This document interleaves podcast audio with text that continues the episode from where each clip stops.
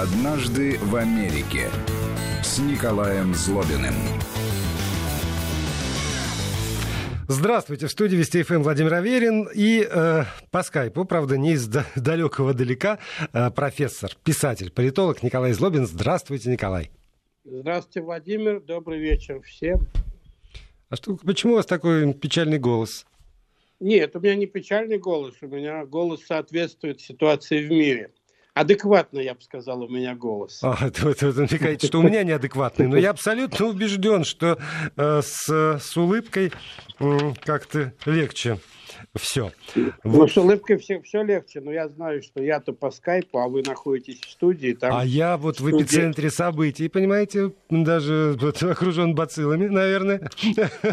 И, в, и в студии там сейчас э, с вами работают люди, которые обеспечивают и связь, и да. качество, и все такое, поэтому я думаю э, что стоит пожелать вам там э, оставаться здоровыми, не заразиться и, в общем, так оберегаться.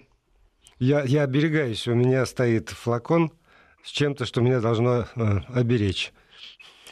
Я, я даже не буду предполагать, что это. А, вот я оставлю простор для вашей фантазии и для фантазии радиослушателей. Да, но я вот это все вот шутки-то прибаутки к чему? К тому, что э, что бы ни происходило в мире, но есть какие-то вещи, на которых этот мир держится. Одна из этих вещей анекдот от Николая Злобина. Ну, я даже сегодня подумал, что такая действительно, я читал новости сегодня, там полдня, а, и подумал, вообще атмосфера такая мрачная, может, мы даже сделаем несколько анекдотов, если вы позволите. Но если не позволите, я Слушайте, могу, вам... могу ограничиться и одним, но я сегодня выбрал такие очень характерные анекдоты, которые покажут, может быть, Америку с той стороны, с которой еще не все ее знают, или, по крайней мере, американский юмор знают не все, поэтому я заранее извиняюсь, если, так сказать, некоторые анекдоты покажутся... Э... Слишком американскими, назовем это так. Ну да. Помните, да. в свое время... Америка, Америка страна разнообразная, она сильно отличается от России, я об этом не устаю говорить, она разнообразная, там есть совершенно разные группы людей, она заселялась удивительным образом. История заселения, освоения Америки, это вообще такое очень интересное, увлекательное э, было зрелище, и читать об этом до сих пор очень интересно. Создавались такие замкнутые кластеры людей, которые жили э, как-то замкнуто и э, довольно долго, и до сих пор, кстати говоря, многие есть в Америке, многие, скажем так, группы социальные, которые живут довольно замкнуто. Есть группы, которые придерживаются старых традиций, есть группы, которые ломают старые традиции. Поэтому Америка страна очень разнообразная, и а одно это объединяет, что все они постоянно шутят над собой, в первую очередь, и над другими. И вот об одной такой группе я, так сказать, э, первый мой анекдот. А, ну, молодожены, молодые американцы решили пожениться вот где-то там глубоко на Среднем Западе, в одной из таких очень консервативных маленьких городков, отдаленных от э, больших мегацентров, они решили пожениться. И вот у них первая брачная ночь, и а, невеста говорит своему жениху, ты, пожалуйста, будь со мной немножко по, а, ласковее, поаккуратнее, не спеши, потому что я девственница. Ну, жених вообще в ужасе выскакивает из кровати, кричит на свою новую жену, а, выскакивает из дома, садится в машину и уезжает к родителям. Бегает в комнату, где сидит его отец, и говорит, отец, отец, представь себе, она девственница, она девственница – ты можешь поверить в том, что у меня жена девственница? Но отец вынимает, так сказать, сигару изо рта, говорит, сын мой, я тебе всегда говорил, что если девушка не является привлекательной даже для своих родных братьев и родственников, она тебя недостойна. А, вот, вот такой вот. Сейчас, понимаете, с учетом требований Роскомнадзора, я не знаю, могу ли я позволить смеяться или должен сделать вид, что меня этот анекдот никоим образом не задел. Ну, вы что-то с флаконом там своим можете пока сделать, который помогает вам не болеть. Вот. Ну, э, чтобы, чтобы... Чтобы добить меня. Я могу рассказать такой, он, а, вот много очень в России анекдотов, связанных с игрой слов, знаете, это вообще основа анекдотов, там игра слов, там взаимное недопонимание, а, похожесть и так далее, и так далее. В Америке тоже есть такие анекдоты, их тоже очень много, к сожалению, они не переводится на русский язык, потому что игра, так сказать, американских слов, английского языка, там, ну, трудно перевести, аналогии нет, но я нашел такой анекдот, и он, а, правда, тоже такой типично американский. В Америке вообще очень популярны анекдоты про а, живущих там, про живущие в Америке этнические группы, там и про русских, и про французов, и про немцев, и про китайцев, про индусов и так далее, про поляков, очень много анекдотов. И вот такой есть анекдот про трех китайских братьев, которые решили эмигрировать в Китай, и эмигрировали в Китай. И э, братьев звали, первого брата звали Бу, второго Чу, третьего Фу. И вот они приехали в Китай а, и, так сказать, решили, что им надо американизироваться максимально, и поменяли свои имена, и э, брата, которого звали Бу, он начал, так сказать, начал называться, поменял свои документы, начал называться Бак – а брата, которого звали Чу, поменял свое имя и начал называться Чак, а брата, которого звали Фу, американцы отослали обратно. Вот такой миленький анекдот, если хотите. Знаете, это, это да почти не анекдот, потому что я вспоминаю какую-то Олимпиаду, и репортаж э, на, на нашем российском телевидении. Соревнования по прыжкам в воду, они были э, очень увлекательны, вот, но их не, не показали, а был только короткий репортаж о том, э, что вот наши, кажется, тогда заняли какое-то третье место, и я отчетливо помню фразу э, спортивного комментатора. Имя чемпиона Олимпийских игр по прыжкам в воду, там, предположим, с трамплина трехметрового, мы не называем по цензурным соображениям. Но я ничего не цензурного, не цензурного не сказал. Вы никогда. Это американцы, так сказать, э, предусмотрительно отослали брата Фу обратно в Китай. Вот. Ну, как бы там ни было, вот такие анекдоты в Америке тоже очень популярны, любят они рассказывать анекдоты про другие нации, надо будет как-нибудь периодически наверное, эту тему посвящать, эту тему освещать, потому что вот мне очень не нравится стереотип, который существует в российских СМИ и в общественном сознании, что Америка такая очень политически корректная и э, такая, может быть, иногда скучноватая страна. Это, конечно, не так. Она веселая и а я, я прошу прощения, я, я вас прерву, поскольку анекдоты закончились, и мы сейчас перейдем к другой части.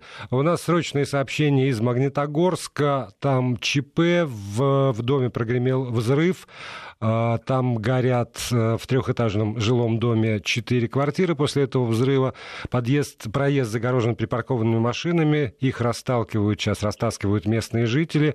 И э, машины э, пожарные пытаются проехать к этому дому. Вот э, сообщение срочное ТАСС из из Магнитогорска. Пока других сообщений нет, будем держать вас в курсе. Ну а теперь вот давайте все-таки вернемся к, к серьезным темам после этого анекдотического выступления. И э, одна из этих тем, так или иначе, ну, она, она бродит э, в умах э, и по почти никем не озвучивается. Ну, вот, по-моему, вчера или позавчера как раз президент США Дональд Трамп ее э, по-своему сформулировал. В моем пересказе это звучит так. Мы все, мы все, я имею в виду человечество, каждая страна, может быть, каждое правительство, столкнулись с необходимостью делать очень важный выбор сейчас. Кого надо спасать? Что надо спасать? Потому что вот та статистика, которая идет по количеству заразившихся, по количеству умерших от э, коронавируса, она, конечно, впечатляет, но это все равно не тысячи, не миллионы людей, а вот то падение мировой экономики, которое наблюдается в связи, с, в частности, с коронавирусом, это то, что затрагивает уже миллиарды людей на планете. Сегодня вот э, президент Российской Федерации на этом саммите саммите двадцатки э, заочном предупредил, что уровень безработицы превысит уровень 2009 года, последнего такого большого кризиса. И э, Цивилизация стала перед выбором. И действительно, кого надо спасать в первую очередь? Пока гуманитарный, насколько я понимаю, аспект преобладает. Надо спасать жизни людей, невзирая на затраты, невзирая на падение как раз экономики. Но вот что по этому поводу в Америке говорится? А, Причем в Америке политической и в Америке интеллектуальной. Ну, в принципе, на самом деле вы правы. Я тоже считаю, что этот а, нынешний кризис, он достаточно уникальный в том смысле, что действительно все основные государства мира сегодня а, ставят приоритетом а, спасение человеческих жизней а, в ущерб экономике. Экономика не является приоритетом, и я надеюсь, а, она не станет приоритетом, пока не будут решены вопросы сохранения человеческих жизней. И вот то, что делают американцы, и то, что делают многие другие страны, это, конечно, они пошли на очень большие затраты, на очень серьезные угрозы своей экономики, глобальной экономики, ради того, чтобы попытаться перебороть а, вот этот кризис, вызванный вирусом. И а, ну, будем надеяться, что это, конечно, мы все надеемся, что это будет успешная попытка, вот, это будет победа, но, тем не менее, мне кажется, это действительно впервые в истории э, мы наблюдаем, когда государство сознательно, сознательно э, максимально делает упор на гуманитарную часть, а не на какие-то э, экономические структурные реформы с тем, чтобы спасти максимальную часть экономики. Но это, конечно, монета и медаль имеет обратную сторону, потому что а, и экономика нужна, и работа нужна, и а, деньги нужны, и производство товаров нужно. И в этом смысле здесь как бы не перегнуть палку, потому что э, медицина сегодня эта вещь достаточно дорогая, и э, людям нужно жить и воспитывать детей, кормить, и нужен э, свет, товары, тепло, электричество там и а лекарства и все такое. То есть полностью экономику загубить мы тоже не можем. Да, и тем более, вот... я прошу прощения, тем более, что даже если мы берем аспект вот этот вот исключительно гуманитарный, то помимо коронавируса все остальные болезни никто не отменил. И если население, ну я сейчас, правда, я беру мировой масштаб, там глобальный аспект, если население э, обеднеет, а подчас и обнищает во многих э, там секторах э, хозяйства или во многих странах мира, то тогда просто им будет недоступно доступна медицина для э, лечения других болезней. И э, как, каков, каков будет суммарный эффект, сейчас, по-моему, никто не в состоянии просчитать. Ну, конечно, сейчас никто не в состоянии просчитать. И если российская, надо сказать, система, она, может быть, берет свои корни, безусловно, из советского, она более, что ли, приспособлена к той ситуации, которая сложилась, потому что здесь всегда был упор на превентивную медицину, на осмотры, есть закон об охране здоровья, есть, так сказать, какая-то государственная политика в этом вопросе, то, например, я считаю, Америка приспособлена к этому сегодня гораздо меньше. Там всегда был упор на медицину как коммерческую область. И считалось, и считается до сих пор, в общем, что это а деньги являются главным двигателем американской медицины, так сказать. Это... Да, Николай, простите, я, я еще на секундочку прерву, потому что пришли, в общем, радостные вести из Магнитогорска. Спасены 11 человек из этого самого горящего дома. Взрыв газовоздушной смеси все-таки на втором этаже э, пятиэтажного дома. 8 подъездов в этом доме, но вот пока про спасенных по предварительной информации, по крайней мере, от Главного управления МЧС по э, Челябинской области э, пришло другие. А один человек, увы, все-таки да, один человек погиб в результате этого взрыва газа в доме в Магнитогорске. Эвакуировано 27 человек, сообщают экстренные службы. Да, вот это вот то, что касается это экс- очень... экстренных новостей. Это, конечно, тяжелая трагедия. И, кстати говоря, она иллюстрирует э, то, что мы обсуждаем, потому что можно запустить экономику до какой степени, не обращать на нее внимания. Если начнутся технологические, техногенные сбои, если начнутся проблемы с инфраструктурами э, технологическими, вот как газ, электричество, да сегодня вот если что-то начнет случаться с интернетом, а с мобильной связью, с какими-то центрами, где хранятся базы данных, и без которых мы жить уже не можем, даже современная медицина, в последние буквально дни мы знаем, что врачи, э, я, я с этим стал, сам столкнулся в Соединенных Штатах, э, когда мой э, обычный врач, терапевт, а, вместо обычного приема принял меня, так сказать, по интернету. Мы с ним там полчаса побеседовали, и даже осмотр он проводил по интернету. А это вот такое новое введение в американской медицине с тем, чтобы снизить нагрузку на а, офис который может стать причиной, так сказать, ну, источником заражения, чтобы люди ходили минимально в офисы э, врачей, если нет, конечно, такой смертельной необходимости.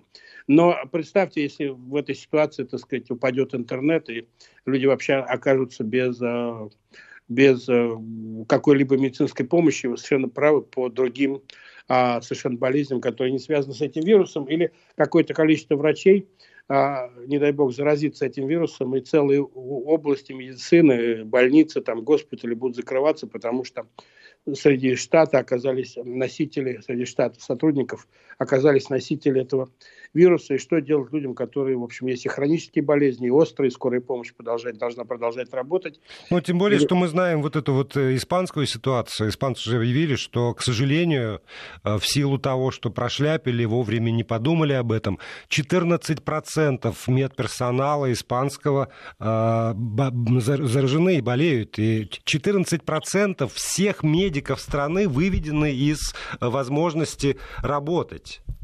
Это, это да, колоссальные это, это совершенно вот, какие-то цифры. Здесь очень сложная ситуация. Я вижу, что да, государство, на мой взгляд, государство действительно делает упор на спасение людей, на спасение, э, так сказать, на решение гуманитарных вопросов, медицинских, а не экономических. Американцы, так сказать, ну, 2 триллиона долларов – это очень много, так сказать, вот то, что вы, очень много, реально, это большие деньги, это намного больше там годового бюджета России, вот, выделяют только на а, спасение американской экономики, но если посмотреть, на что это выделяется, то даже там в основном идут так сказать, это все идет на и выплаты каждому американцу, и выплаты детям, и на поддержку малого бизнеса, который легко загнется и очень быстро загнется, так сказать, как только он теряет своих покупателей, там, клиентов и так далее, и так далее, люди начнут а, разоряться, а если они начнут разоряться, они начнут терять медицинские страховки, возможность покупать лекарства и так далее, и так далее. Здесь мало никому, никому не покажется. Поэтому ситуация, конечно, очень сложная. Но меня радует то, что так сказать, нет вот этого, э, как это было в кризисы предыдущие, нет вот этого а, лозунга «давайте в первую очередь спасать экономику», а люди, в общем, никуда не денутся, они как-то подстроятся под это дело, будем спасать производство, будем спасать, так сказать, заводы и фабрики, а, а все остальное это там женщины нарожают, как раньше, знаете, говорили.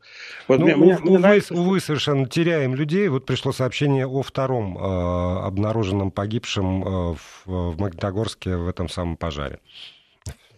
Сейчас, конечно, очень опасно, если вот структуры, и связанные с а, функционированием, нормальным функционированием больших мегаполисов и а, связанные с, с этими вот всякими а, а, нужными для ежедневной жизни человека а, вещами начнут отказывать, это, конечно, будет очень большая проблема, и тогда, в общем, мало никому не покажется.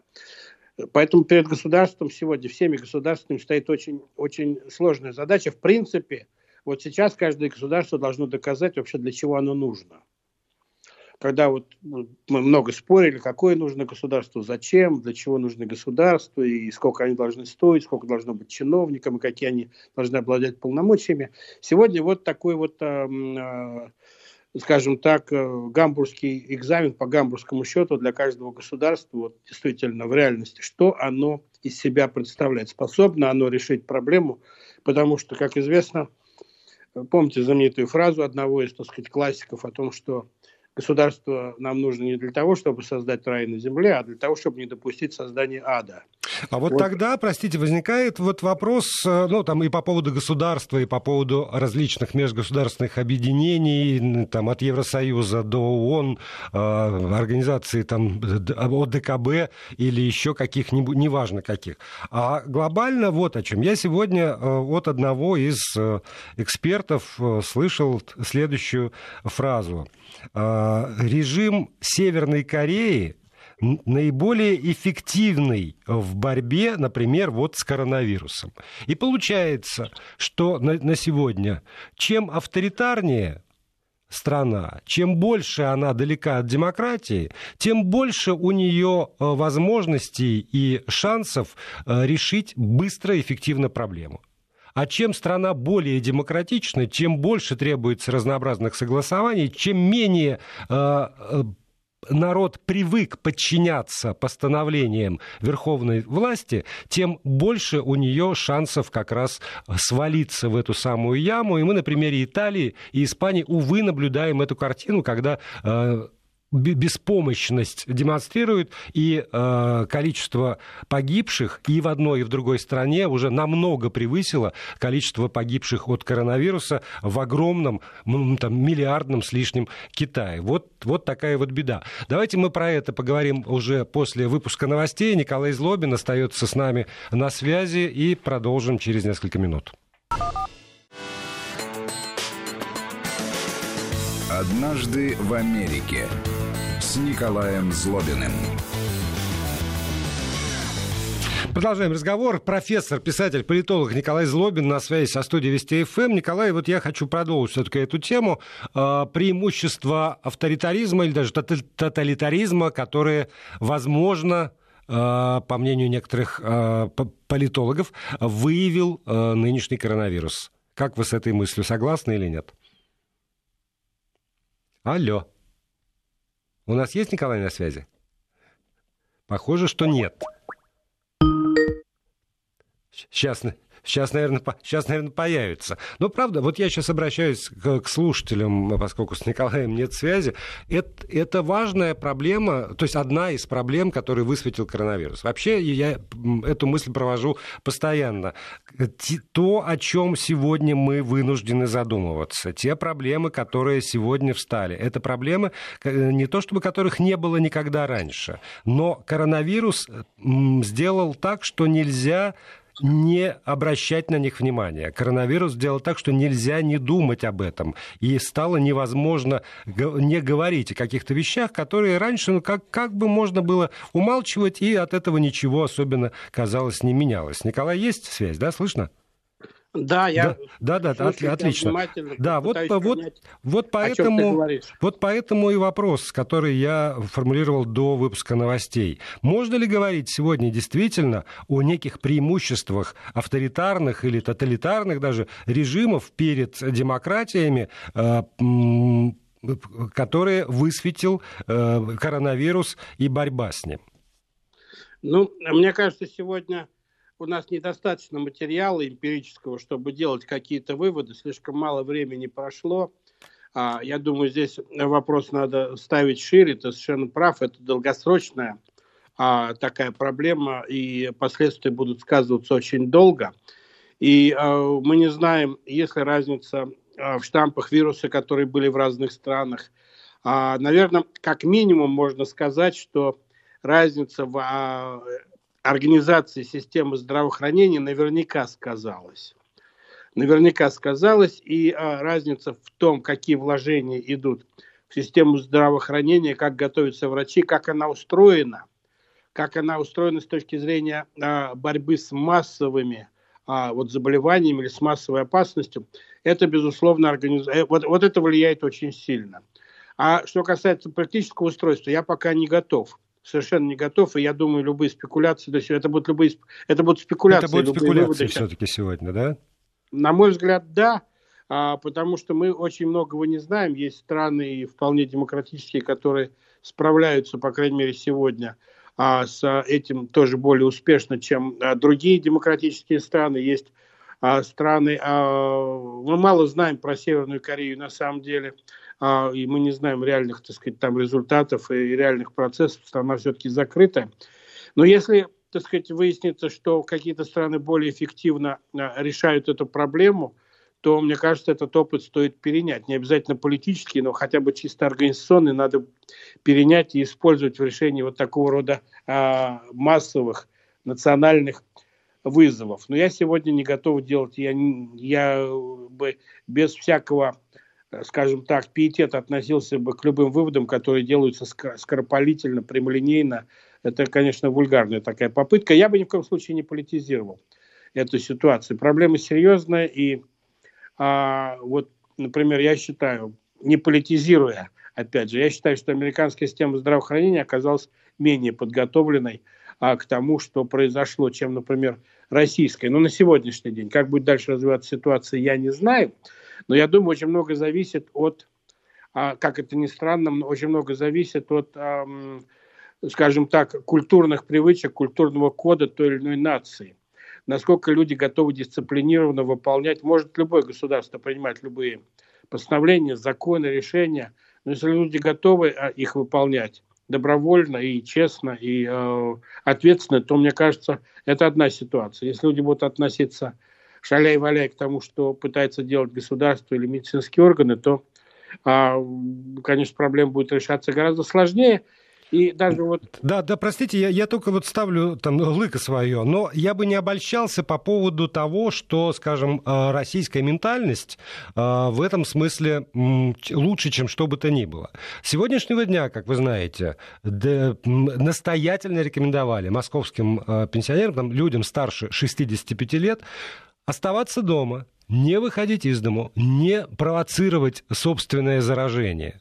В итоге э, только с утра, если я сейчас не совру, но порядок цифр, по-моему, такой, около 65 тысяч попыток прохода в метро по вот этим вот самым социальным картам, там, там можно высчитать вот людей старше 65. Им уже и так, и там из каждого утюга, и все рассказали, и социальные работники к вам придут, и волонтеры есть, и то, и все, и пятое, и десятое. А они с настойчивостью достаточно достойные там, лучшего применения, пытаются все равно выйти из дома и пойти. У меня сегодня был диалог э, с продавщицей в магазине. Говорит, пришли с утра бабульки, выстроились тут в очередь. Я им говорю, вы что, с ума посходили? Что, зачем это все? Ой, да эти волонтеры все равно купят что-нибудь не то. И толкутся все равно. Вот это, и это старшее поколение, про которое мы говорим, это люди, которые прошли Советский Союз, они как раз опора и надежа, они как раз и носители той вот самой, вот они носители ментальности. Но я, я, я бы тут их не обвинял. То есть, конечно, я не обвиняю их, я говорю про надо... то, что при, привычка свыше нам дана, как знаете, замена с частью она. Ходить в ну, магазин, ну, даже например. Путин вчера сказал, что русская авось, конечно, это страшная сила, и надо как-то действовать вопреки авось, что все пронесет.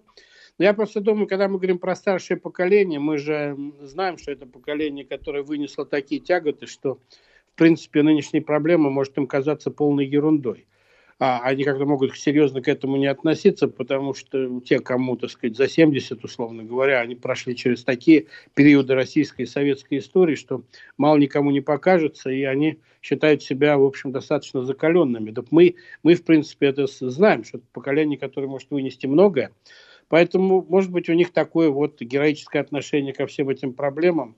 А, это неправильно, безусловно. Надо сидеть дома и э, беречь надо, надо и себя, и других, и пенсионеров особенно. Но, правда, у меня есть еще маленькие подозрения, что часть из тех, кто пытался пройти в метро по карточкам пенсионеров, они совсем не пенсионеры, а какие-нибудь их родственники, внуки, правнуки там и так далее, которые на халяву пытаются сюда проникнуть. Но это моя чистая, чистая спекулятивная, опять же, оценка, исходя из того, что я сам русский, я знаю русский характер.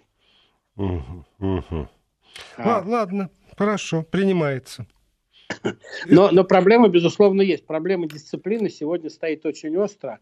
И я думаю, что независимо от того, какая политическая система и какая, может быть, в большей степени, какая система а, медицинской, а, медицинского а, медицинской индустрии, скажем так, в стране, медицинского обслуживания, система дисциплины, дисциплина и отношение к тому, что делает государство, сегодня будет играть не, не, не только превалирующую, но и нарастающую роль слушаться надо врачей, слушаться, но это всегда надо врачей слушаться, но у нас же как тоже очень часто, что я сам себе врач, я знаю лучше, что там врачи разбираются.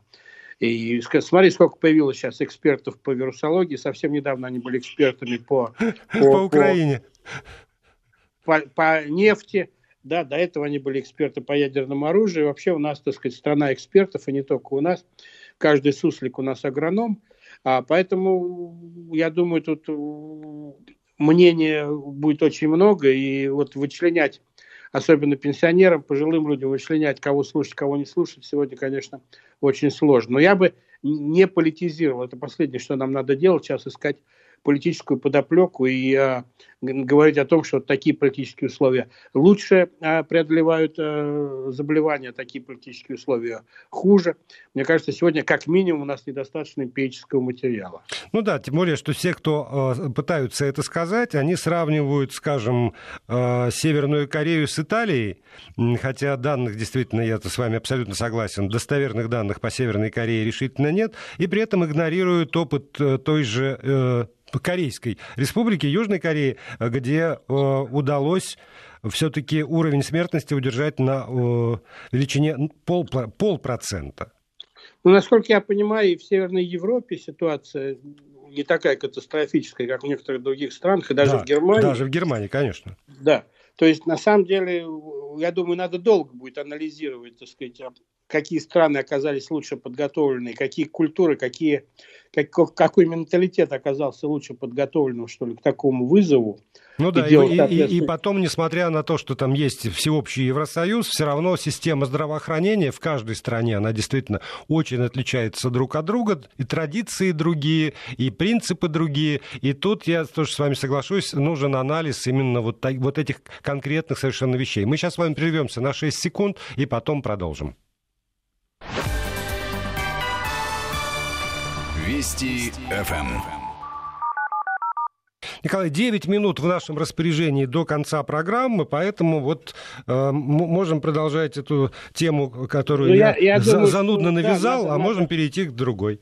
Надо ее продолжить, потому что 9 минут недостаточно, чтобы начинать новую тему, а тема важная – а, а мы хотели с вами говорить о том, что мне не нравится в Америке. Мы начали говорить об этом в прошлый раз. Ну вот вы уже ну, сказали, что система здравоохранения это то, что вы, ну как-то так намекнули, я решил, что это как раз то, что может вам не очень нравится в Америке. Она мне и нравится, и не нравится одновременно.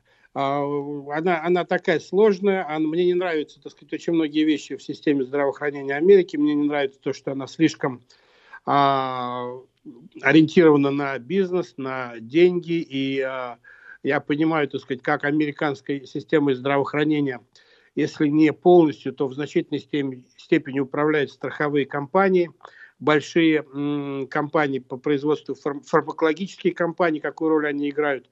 Наверное, во всех странах эти компании играют роль немаловажную, но в Америке, так сказать, это особенно заметно, и э, мне это очень, очень не нравится, честно говоря. Мне не нравится вообще, так сказать, американское отношение к некоторым вопросам, а, связанным с, а, со здоровьем.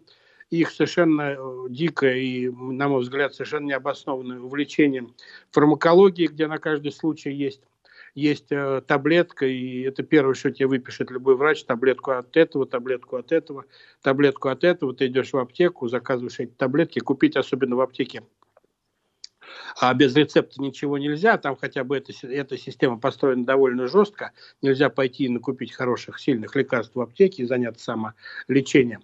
Но врач тебе выпишет довольно много таблеток, так сказать, а, сразу, и мне кажется, это, а, в общем, ну, мне лично это не нравится, потому что я вырос в советской медицине, где я знаю, есть всякие и были, и есть всякие косвенные, так сказать, и непрямые обязательно способы решения той или иной медицинской проблемы. В, Америке их меньше, на мой взгляд. Я как-то рассказывал в этой программе, что когда я рассказывал американцам там про а, российские горчишники, или, или баню, или, не дай бог, банки, которые ставятся, то у них это вызывало оцепенение, и многие мне не верили, я думаю, до сих пор не верят. Думают, что, что они не знают водку с перцем? Не, да, водка с перцем никак не катит, и, в общем, всякие там дышать над картошкой. Я не знаю, насколько это эффективно, может быть, это тоже, так сказать, э, достаточно примитивный мой взгляд, но я дышал в детстве над картошкой, и мне ставили банки и, и все такое, поэтому, когда я рассказываю американцам об этом, они недоумевают и думают, что это какая-то средневековая медицина, а современная медицина, ты идешь к врачу, он тебе выписывает таблетку, ты ее пьешь. Вот. Мне кажется, это примитивное тоже такое. Да, и платишь за эти таблетки, если у тебя нет, если у тебя нет страховки, платишь за эти таблетки какие-то бешеные деньги. И нельзя их купить впрок, потому что, как правило, врач тебе выписывает таблетки на один месяц, и дальше надо их, так сказать, продлевать, продлевать, продлевать. Хорошо, что это делается автоматически, как правило, твоя аптека звонит врачу, и там они по имейлу, они продлевают это дело, но все равно это, так сказать, довольно громоздкое все мероприятие. И надо, конечно, иметь страховку, потому что э, я вижу, на, когда я покупаю лекарство для себя, я вижу, сколько оно стоит, я вижу, сколько я плачу. Если я плачу по страховке там 20 долларов или 10 долларов за каждое лекарство, я вижу, цену, которую платит страховая компания моя за это лекарство, она доходит до многих сотен долларов каждый раз. То есть, на самом деле, и самому человеку иногда будет, многим будет просто невозможно без страховки а, потянуть, так сказать, те лекарства, которые нужно для поддержания своего здоровья. Это мне в американской медицине тоже а, не нравится. Там много что, так сказать, в американской медицине мне не нравится, но, тем не менее, вот эта заточенность на а, деньги, она приводит к тому, что она заточена на мировые результаты. В том смысле, что знаете, как сами американцы шутят, если, так сказать, ты вот болеешь чем-то таким, не дай бог тебе, конечно, заболеть никому не желаю, то надо ехать в Америку, и там тебя вылечат. А если ты так вот, температура что-то побаливает, то американский врач даже с тобой не будет разговаривать. Он не понимает этого дела. Там, кстати говоря, температура 37, является нормальной для Соединенных Штатов. 37,3, по-моему, с этого момента они, они начинают даже, так сказать, думать, может быть, что-то не то. И, по крайней мере, ребенка никто не отпустит из школы, если там померяют ему температуру, выяснится, что у него 37,2 или 37,1, он скажет, нормальная температура. И, кстати говоря, там 37,1, 37,2 быть не может, потому что, представьте, они еще меряют свою температуру в Фаренгейтах. Что тоже, в общем... Не представляю, если честно. Что тоже, в общем, сбивает очень многих а, людей, приезжающих да, в командировки или даже живущих долго там, потому что пересчет из Фаренгейтов. А в Цельсии это довольно муторный такой пересчет и сложный. Это там целая формула есть. Конечно, многие упрощают ее и там но как бы там ни было, это озадачивает очень многих. Кстати говоря, это не только измеряют они температуру в Фаренгейтах своего тела, они измеряют и погоду в Фаренгейтах. Поэтому, когда ты слышишь, там такая погода в Вашингтоне, там плюс 75, по Фаренгейту это отнюдь не значит, что ты там, так сказать, будешь умирать, как в Сахаре. Это, в общем, вполне комфортабельная погода, например. А, а когда эта погода идет в минус, то там Фаренгейт вообще сходит с ума при холоде, и высчитывать это вообще, так сказать, нужно чуть ли не высшее образование математическое, чтобы в уме высчитать, сколько там минус 20 Цельсия, сколько будет по Фаренгейту там и наоборот. То есть, на самом деле, вот такие бытовые, чисто бытовые неудобства, в прошлый раз мы говорили про отсутствие метрической системы, а, или вот сейчас про Фаренгейты, про мили и так далее, и так далее. Из этого же, из таких мелочей состоит мир. Да, а, жизнь, просто... жизнь из этого проснулся, и непонятно во что наряжаться. Ну, примерно да, примерно да. И американцы тоже, как и россияне, помешаны на м, погоде, там каждые полчаса передают погоду по всем программам. И вообще, так сказать, э, как и в России, по-моему, это завела Америка вообще изначально, эту моду а люди, которые читают погоду, они чуть ли не главные звезды на американском телевидении, там а их знают, и погода читается очень драматически, с разными картинками и драматическим голосом, и, в общем, такое целое зрелище. Ну и в результате, как и в России, погода, конечно, интересная вещь, но мы же не фермеры. Понимаешь, ни в Америке, ни в России фермеров не так много, мы не зависим так сильно от погоды. Мы не собираемся целый день проводить, так сказать, и ночевать там где-то в поле. Но, тем не менее, вот эта страсть к погоде в Америке, к узнаванию погоды, обсуждению погоды есть. И особенно это интересно в Америке, потому что Америка все-таки, в отличие от России, страна, между, расположенная между двумя океанами и довольно плоская, честно говоря. То есть там э, туда-сюда погоду гоняет от одного океана к другому довольно быстро. И одна из американских пословиц, когда они говорят о погоде, звучит так. Типа, ты приехал куда-нибудь в Нью-Йорк, и там плохая погода, тебе, говорит, тебе говорит какой-нибудь, так сказать, нью-йоркшир, нью-йоркширс, а, а потомственный, говорит, вам не нравится погода в моем городе? Ну, минут 15 подождите.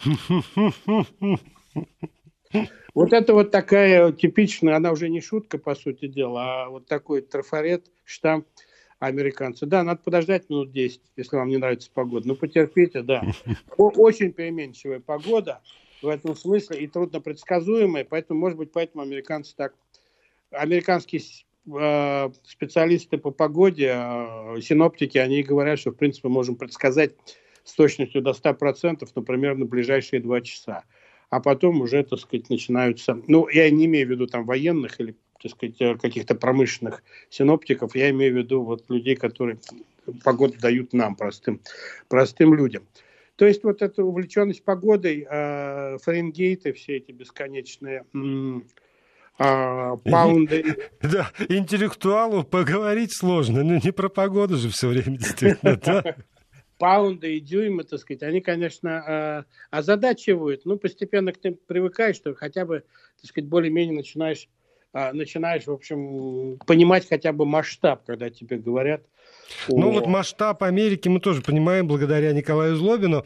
Я бы хотел под финал прочитать два сообщения, которые пришло к нам сюда. А, я думаю, что вам будет приятно. Очень приятно слушать Николая Злобина. Совсем не такой, как в телевизоре. Совсем другой человек. Передайте, пожалуйста, ему огромное спасибо а, за передачу. И еще одно, это касается уже нашего менталитета. Почему-то к вам обращаются довольно фамильярно. Коля, я 50-го года рождения, мне сейчас 70. Какие тяготы я вынес? Представляете, человек не осознает это все как тяготы. Во многом благодаря нашему радио. Спасибо Николаю Злобину. «Однажды в Америке» с Николаем Злобиным.